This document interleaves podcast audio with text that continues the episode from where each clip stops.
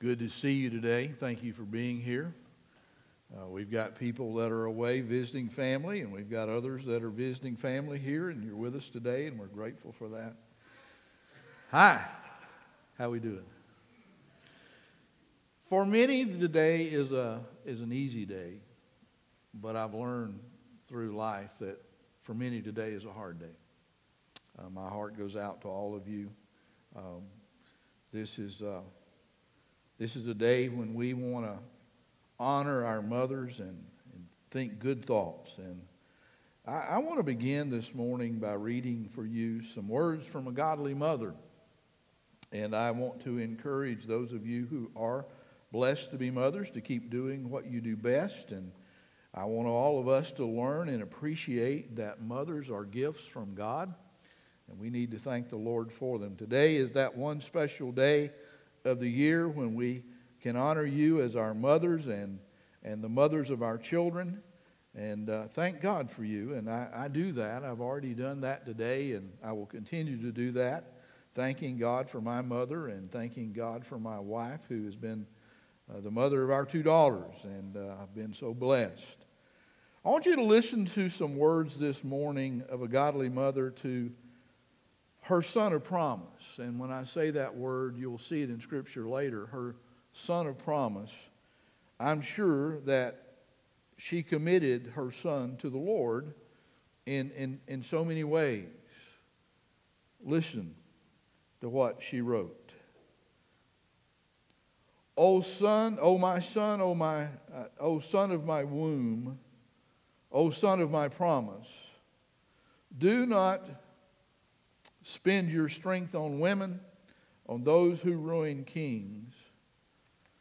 And it is not for kings, O Lemuel, to guzzle wine. Rulers should not crave liquor. For if they drink, they may forget their duties and be unable to give justice to those who are oppressed. Liquor is for the dying, and wine for those in deep depression. Let them drink to forget their poverty and remember their troubles no more. Speak up for those who cannot speak up for themselves and ensure justice for those who are perishing.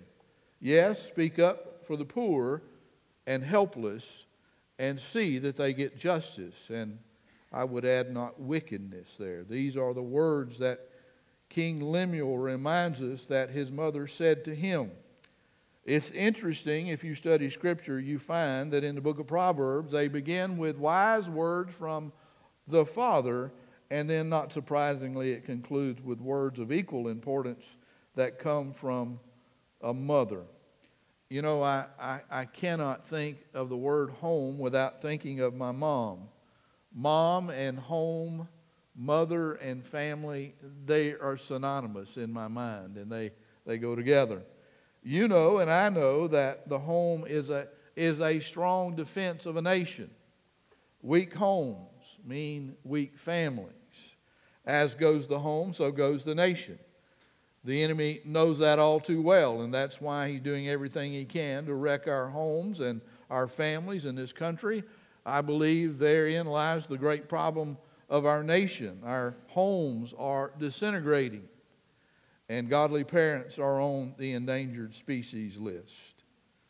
I believe for that very reason, these words and this message should be heard and considered with great gravity. I firmly believe that the only way that God can change the course of our nation to save it is by restoring the institution of the home and of the family and by raising up godly parents. I, I certainly believe that if that doesn't happen, as a nation, we're doomed. We need that foundation. We need that for us to be able to live long and prosperous.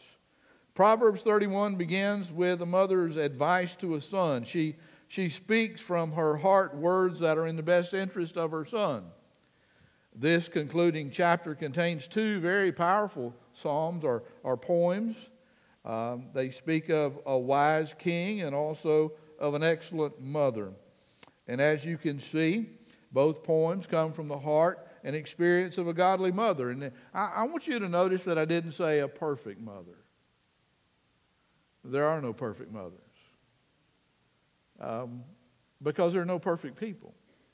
There's certainly no perfect kids, right? Only God is perfect. What makes this last chapter even more interesting is because of who King Lemuel and his mother are. According to Jewish tradition, King Lemuel is identified as King Solomon. And that would make his mother Bathsheba. He refers to her in Proverbs 4 3. He, he talks about being uh, her mother, his mother being the, the mother of an only son. They, there was an older child that died as an infant, uh, the son that was conceived in that adulterous affair, and later on, uh, Solomon was born, was Bathsheba's only child. Now, neither Solomon nor Bathsheba were perfect by any stretch of the imagination, and neither was King David, right? He wasn't. None of us are. But praise God, the God they loved and served was perfect and is perfect and will always be perfect. Hallelujah. We serve a perfect God.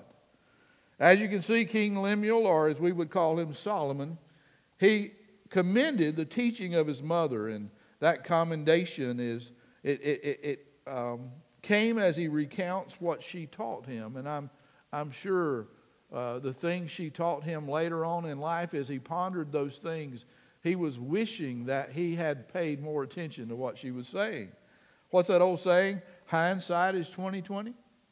We can learn a lot from that, but so many times it's too late. We've already messed up. And uh, I'm sure she brought some things into his life with what she said that was uh, certainly things he wished he had remembered. If we could get Solomon to come back today and speak directly to us, I'm sure he would say to you who are children, please listen to your mother. Pay attention to what she's telling you. And for all of you who are mothers, I'm sure he would say, hey, keep on doing what you're doing. Don't quit teaching your children to do the right thing and go the right way. Your faithfulness will not go unnoticed by God. You are making a difference. You are. Yeah.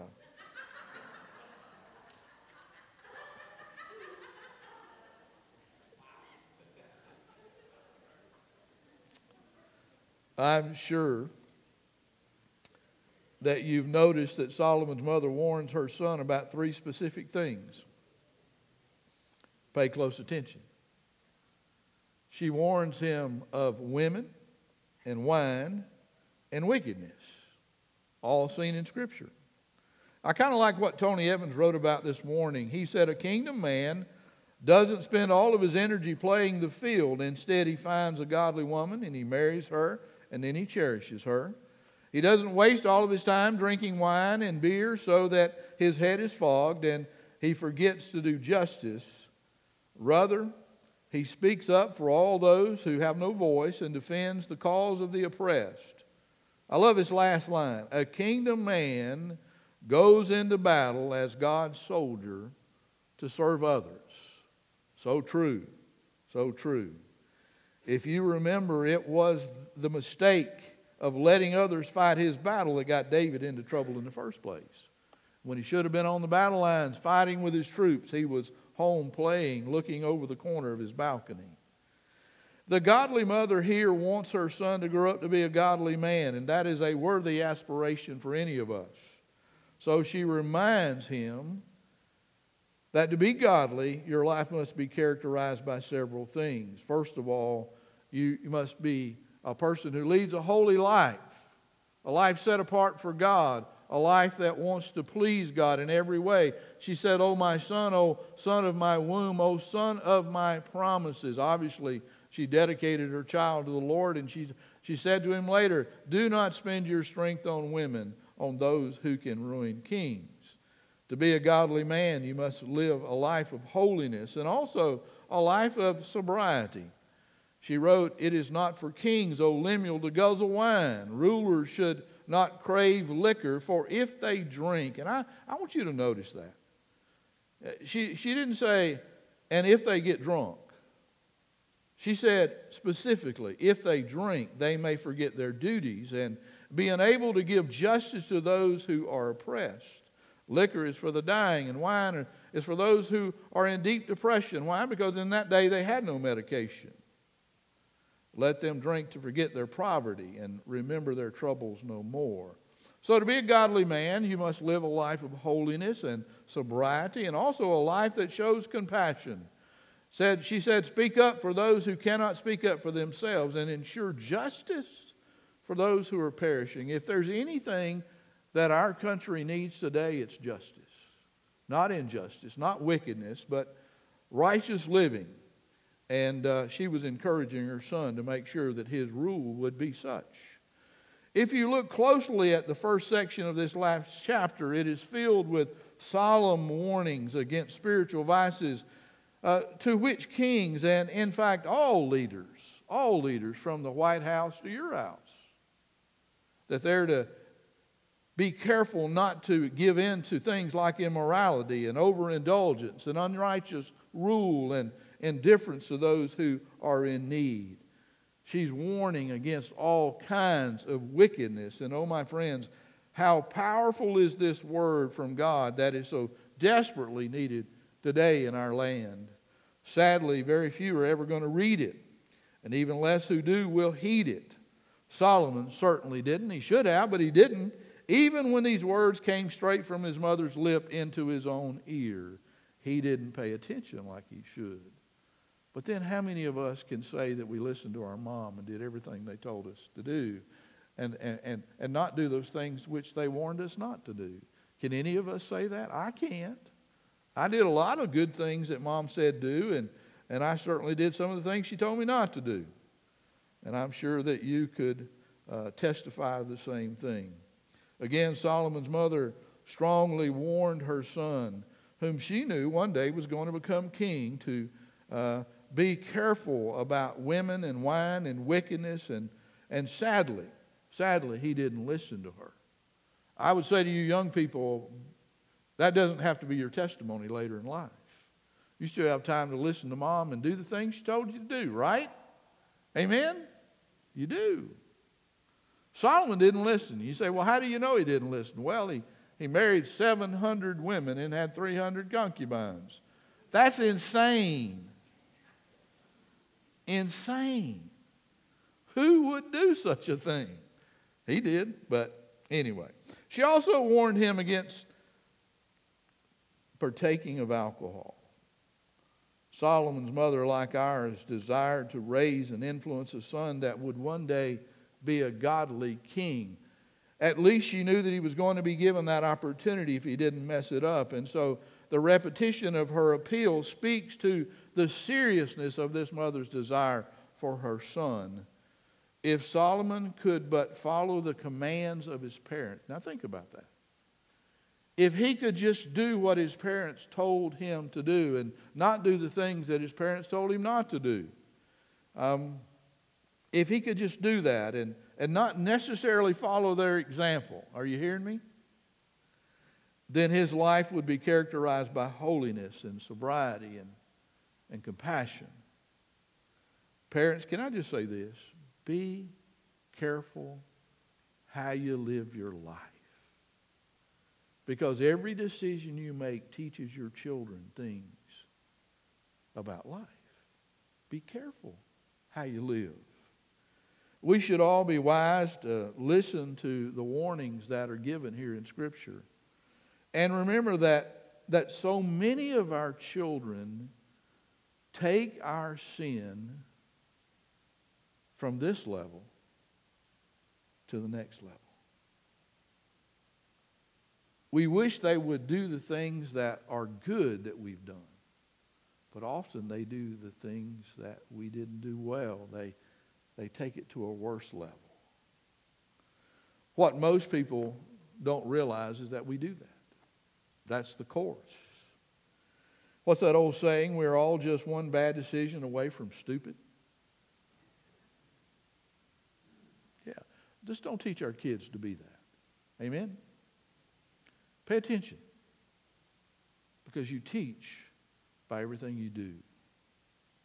What most people don't realize and maybe not even want to admit is that the use of alcohol can affect discernment. Discernment.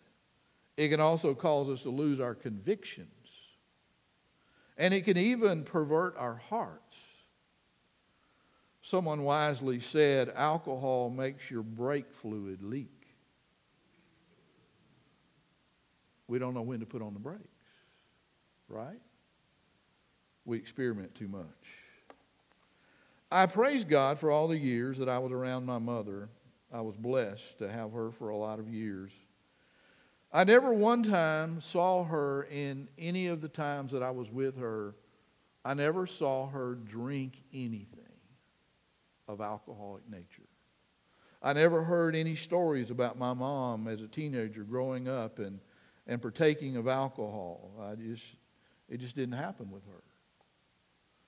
When I was about nine or ten years old, I remember one hot day being outside cutting grass with my dad, and, and I remember getting hot and wanting to drink something. And I, I went into the house and opened up the refrigerator. I was going to get the water pitcher out of the refrigerator that mom always kept cooling there uh, to get me some water. And, and when I opened up the refrigerator, I happened to look into the refrigerator as I reached to get the pitcher, and I, I, I glanced down in the bottom of the refrigerator and I saw something that I'd never seen in our house before.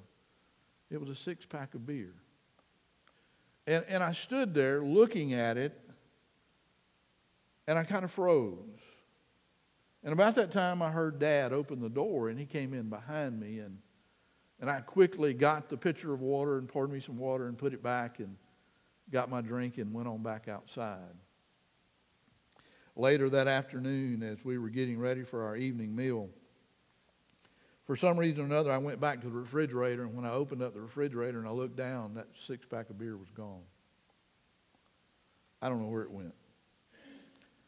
My heart tells me that my dad threw it in the garbage because he was convicted. He saw me, and that convicted his heart. My dad did not want me to see him drinking because it would affect his testimony and what I thought of him. But then neither did my dad want me drinking any of that stuff that was in the bottom of that refrigerator. And so he made it get away and get gone. I also believe that there was this unspoken rule in our house that my mother set. No alcoholic beverages whatsoever will be in this house. Never heard that, but that's the way they lived. I believe my mom, again, not, not that she said this and not that my father said this, but, but I believe my mother was the rule setter of our house. Dad had some rules, and and I was going to have to live by those, but I believe that mom set the rules for the day to day living in our house. You see, the house was my mother's nest, right? And, and, and we were going to have to live according to her rules. We were going to have to play by her rules. Like, like this rule never empty that water pitcher and put it back in the refrigerator empty. Always fill it up. I mean, whatever you get out, put some more in so that the next person has cold water to drink. Mom also had the rule make sure that all of your dirty clothes are in the dirty clothes hamper. Because mom had this one time during the week that she worked Monday through Friday. And sometimes she worked on Saturday.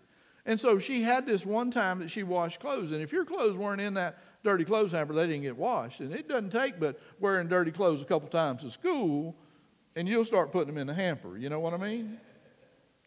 She always said, pull the shower curtain back shut when you get through. It was just a rule with her. She also said, make sure that you raise that toilet lid and then you put it back down and you be sure you flush. She always made sure that we. Uh, we pulled our dirty shoes off at the back door. She said, You're not tracking that mud in my house. And uh, she always said, You eat everything you put on your plate. My brother and I had this discussion the other day. And he was kind of using it. You know, he, he outweighs me by about 100 pounds. Yeah. And, I, and I'm bigger than I should be. But, but he said, You know, it's mom's fault. She always made us eat everything on our plate. I said, I said, Yes, Ricky, but you got to be careful what you put on your plate. Mom did say, try a little bit of everything. When I was in high school, I, I always had a curfew, a 10 o'clock curfew. 10 o'clock. not 1001, 10 o'clock. And even when I was in college, while I was still living with mom and dad, my curfew was 12 o'clock. Yeah, I was going to college. 12 o'clock curfew. I remember coming home one, one morning about 1 o'clock, and my mom was sitting on the steps of the front porch in the dark, waiting on me. And trust me, it wasn't pretty. Yeah. She always said, no matter where you are, call us and let us know if you want to go somewhere else. We need to know where you are. And, and if I heard it once, I heard it a thousand times. Trust me, mother knows best. Trust me, mother knows best. Mom's one big rule that we had was no pets living in the house. Now, we could have pets out in the yard. We could build dog houses. We could, we could put beds in the shop for them to sleep in there and pens or whatever, but mom didn't want any pets living in the house. Uh, through all the years that I knew mom, we only had two exceptions. And, and, I, and I don't know why, but mom allowed two pets through the years. One was a parakeet named Pee Wee. We thought Pee Wee was a male until she laid three eggs in her food bowl. Yeah. Unfortunately, Miss Pee Wee, before she could hatch her eggs, she was eaten by a stray cat that I let into the house. Now, I don't know for sure, but because I was only about five years old, but I do believe that Pee Wee was the last meal for that stray cat. I, I really kind of think that's the way that played out.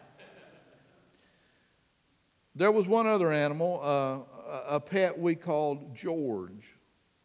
George was a, a, tiny snapping turtle that I caught in the ditch behind the house. When I caught George, he was about the size of a quarter. Nine years later, he was still the size of a quarter. And that was because we had him in this little turtle bowl. You know, your environment kind of restricts your growth. He was in this little turtle bowl, and we kept him in the bathroom on the tank lid of the toilet behind, you know, in the bathroom. And he was easy to take care of. I mean, he ate worms and he ate crickets, and, and so I would change his water quite often and take care of him. And, and, and everything was really good until one day when George mysteriously disappeared. Now, theory has it that George climbed over the toilet bowl and then was flushed out into a new home. We don't know for sure. We never found him anywhere in the house, so that's the only thing that we could think of. Through the years, you know, we kind of disobeyed mom and we brought all kind of animals into the house. At least I did. Mom was vacuuming one day in, in my bedroom and she, knows, she noticed there'd been this ice chest. And instead of having the lid on it, I had a screen on it. And one day she knocked that off with a vacuum cleaner and she peered over and she saw two snakes.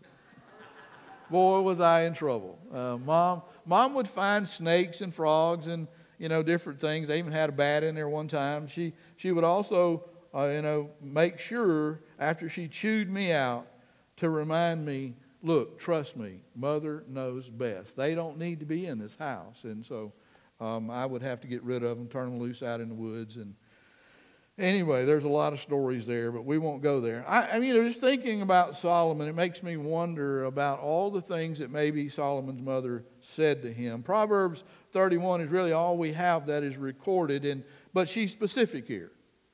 She told her son to stay away from women and wine and wickedness and find yourself a godly wife and settle down. And it makes you wonder what his life would have been like if he would just listened to his mother.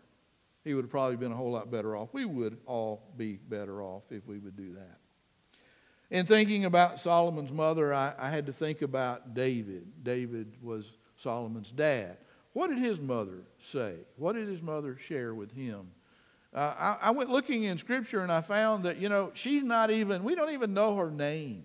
Her name is not even included in Scripture. We know his dad's name was Jesse, but we don't know what his mother's name was. We don't know anything she said to him. There is possibly one reference to David's mother found in Scripture in one of the Psalms, Psalms 86, verse 16. David said, Look down and have mercy on me. Give your strength, and he's talking to God here. Give your strength to your servant. Save me, the son of your servant. Some translations say, Save this child of your handmaid. Your handmaid. The female nature is brought out in this statement. So it's most likely that David's mother, whatever her name was, was a godly mother that imparted a lot of great wisdom into her son's life. And even though we don't have a record of anything she spoke to David, I think we can see the godly influence that she had on his life by the way that he lived his life. Uh, so I want us to look at a psalm, Psalms 143 this morning, to peer into the relationship that David had with God.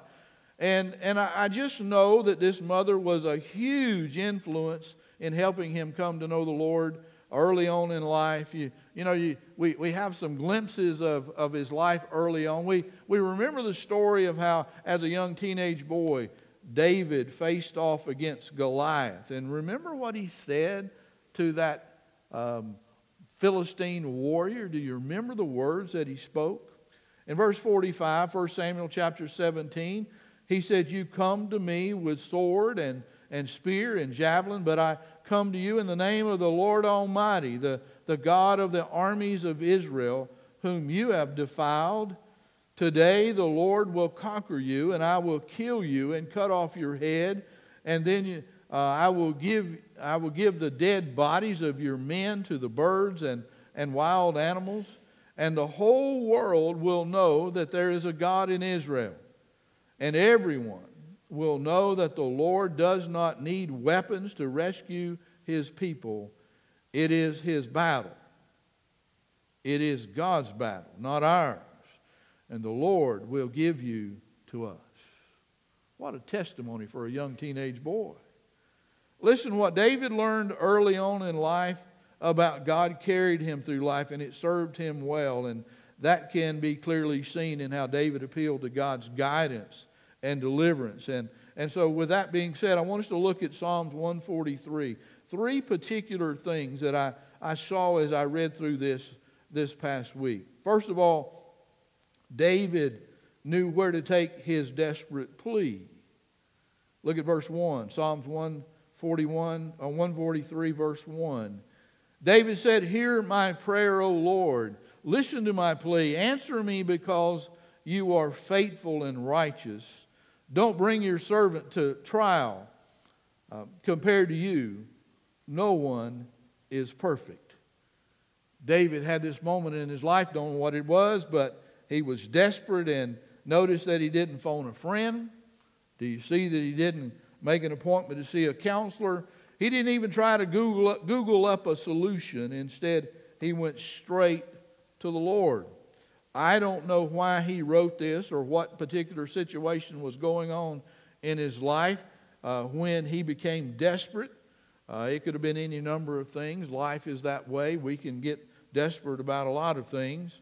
What I can see in the words that I read is that he's making this urgent appeal to God for help. And uh, I see that David, with no inhibitions, opened up his heart to God. We, we see into his heart. David knew where to go when life got tough. He said, Hear my prayer.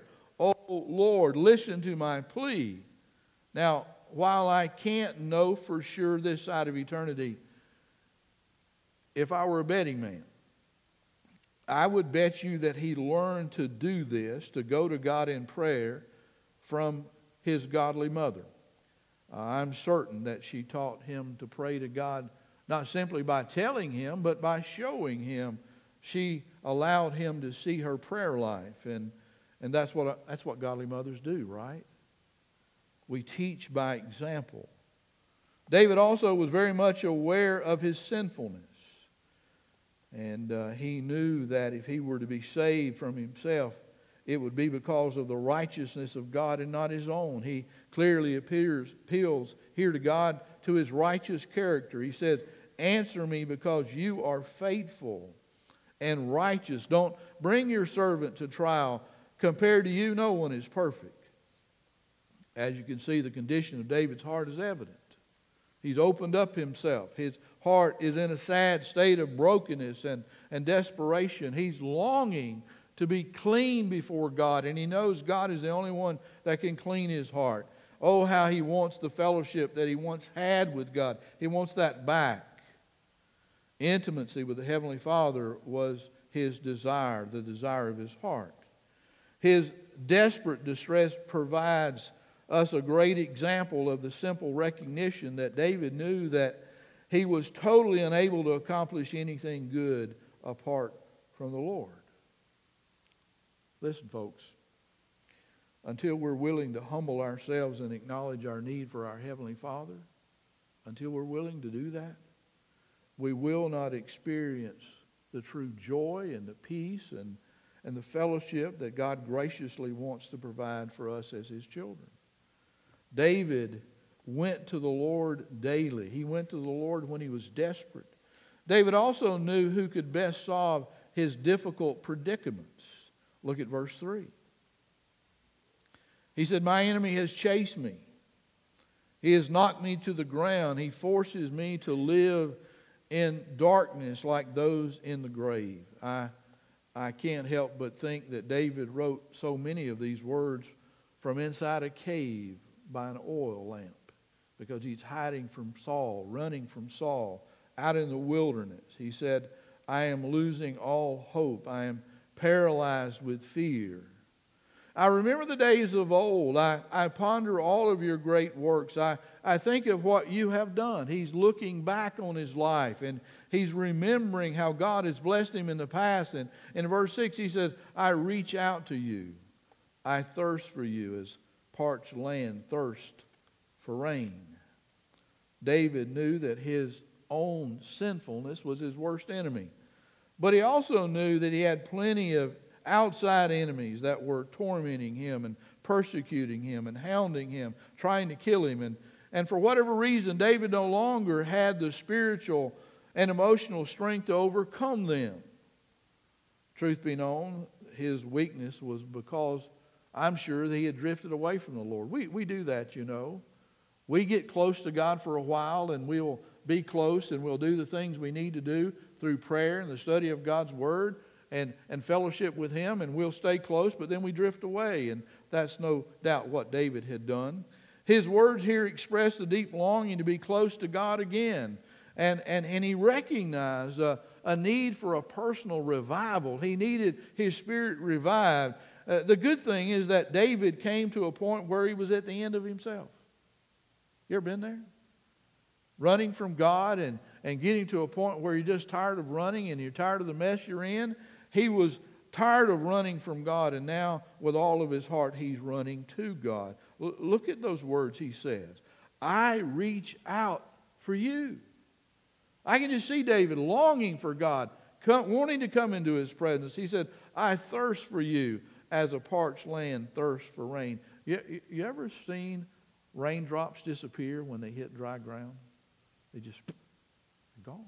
Why? The ground is so thirsty. It's dry. David was dry spiritually and he needed the Lord. May, may this be our prayer. Oh Lord, help us to long for you above all things. Help us to hunger and thirst for you as if nothing else existed but you. Well, there's one last thing I see. And I, I, think this is important because, as I said, David opened up his heart to God. What we see in these last few verses, beginning in verse 7, is that David opens up and he lets us see his devoted prayer life. How about you? How devoted are you to praying to God? Think about that. Notice how he prayed. Come quickly, Lord, and answer me. For my depression deepens. Don't turn away from me or I will die. You see how desperate he is? I mean, he is at the edge, hungering for God, needing God more than he needs anything else. He says, Let me hear of your unfailing love to me in the morning. That is so important. How many times do we stop at the end of the day and just before we lay our head on the pillow, we begin to pray? How many times when we're praying with our head on our pillow do we just go to sleep? Yeah. The time to pray is early in the day. Asking God to guide you through that day. That's what he's doing here. Let me hear of your unfailing love to me in the morning, for I am trusting you. Show me where to walk, for I have come to you in prayer. Save me from my enemies, Lord. I run to you to hide me. Teach me to do your will, for you are my God. May your gracious Spirit lead me forward on a firm footing. For the glory of your name, O Lord, save me. In your righteousness, bring me out of this distress. In your unfailing love, cut off all my enemies and destroy all my foes, for I am your servant. How many of you have ever been really desperate? I mean, think back on your life. I sat and did that the other day, and I thought back, you know, I can think of maybe three or four times in my life when I was really desperate. Times when I didn't think I was going to be able to live to make it to the next day. Yeah. Desperate. Listen, if you haven't experienced desperation yet, just wait a little while. Sooner or later, you're going to be desperate. Life is like that. And I promise you, there will be some desperate times in your life. David knew desperation. He knew what it was like to be at the end of his rope. And that's why David called out for God not to hide his face from him. David was basically saying, Please, God, don't ignore my situation. Please help me. Look at me. Watch over me. Dr. Adam Dooley wrote, the, be- the beautiful simplicity of his prayer reminds us that seeing the face of God is more important than freedom from our enemy. Seeing the face of God. Like a child in need of parental affirmation, we need the eyes of God upon us and the will of God guiding us. This prayer admonishes us to look for our Savior rather than a solution when life unravels. How many times when we pray, we, we don't really, and I'm being honest here, I'm, I'm, I'm being transparent. How many times do we, we, we pray to God selfishly and we say, God, fix my problem? David wasn't saying, God, fix my problem. He's saying, God, let, let, let's spend some time together. Let's have some intimate fellowship here. He goes on to write awareness of God's love and assurance of his continued guidance are more important than easy remedies that do not require sustained dependence upon Him. I see several things that David longed for. He longed to be aware of God's love. Do you understand God loves you more than anybody? You know, I, I believe that's why God gives us mothers. Mothers and pets, and I, I hate to put mothers and pets together, but I'm telling you, son, moms love us, but you can, you can kick that dog and he'll lick your hand five minutes later, right? Yeah. Love. God loves you more than anybody. Don't you ever forget that. He also longed to, to grasp God's direction. Which way is God going so I can go the direction that God is going? He wanted to know where God was headed. Oh, how he wanted to understand God's will. He wanted to know what God wanted him to do with his life. He also wanted to experience God's righteousness. Oh, to be covered in the righteousness of Christ. To be, be seen by God covered in the righteousness of the Lord and not in our own sinfulness. Most of all, David wanted to enjoy God's presence, to be in the presence of God. We all need to learn to come into the presence of God because one day, if we're true believers, we're going to be in the presence of God forever. Amen? And we need to get used to that. We do. It has been said that when hard times come, we should feel free to seek an exit strategy from the Lord. But we also need to be ready just to rest in His love and walk in His ways, even if the intervention that we hope for doesn't come. God doesn't always answer our prayers the way we pray them. But we can still walk in His ways and we can still enjoy His love. Friends, the greatest evidence of our trusting God is how we endure our trials, how we endure, and how we obey the Lord no matter what. True servants of God trust and obey the Lord. Trust and obey, for there is no other way. We need to learn to do that. Do you remember the one reference that David made of his mother? Do you remember what he called her? He didn't say, Hey, mom, or Hey, Betty. That was my mom's name. Good name, Betty, right? Yeah. So, what did he call his mom? Look back with me at Psalms 86 16. This just popped off the page at me, and, and it was powerful for me. David in his prayer said, Look down and have mercy on me, O God. Give your strength to your servant. Save me, the son of your servant. You see what he called her? He called his mom a servant of God. There is no greater way to, to express his love and his favor for his mom than to call her a servant of God. That was no accident. That's what he saw. And here's a beautiful thing David grew up to be like his mom. How do you know that, Pastor?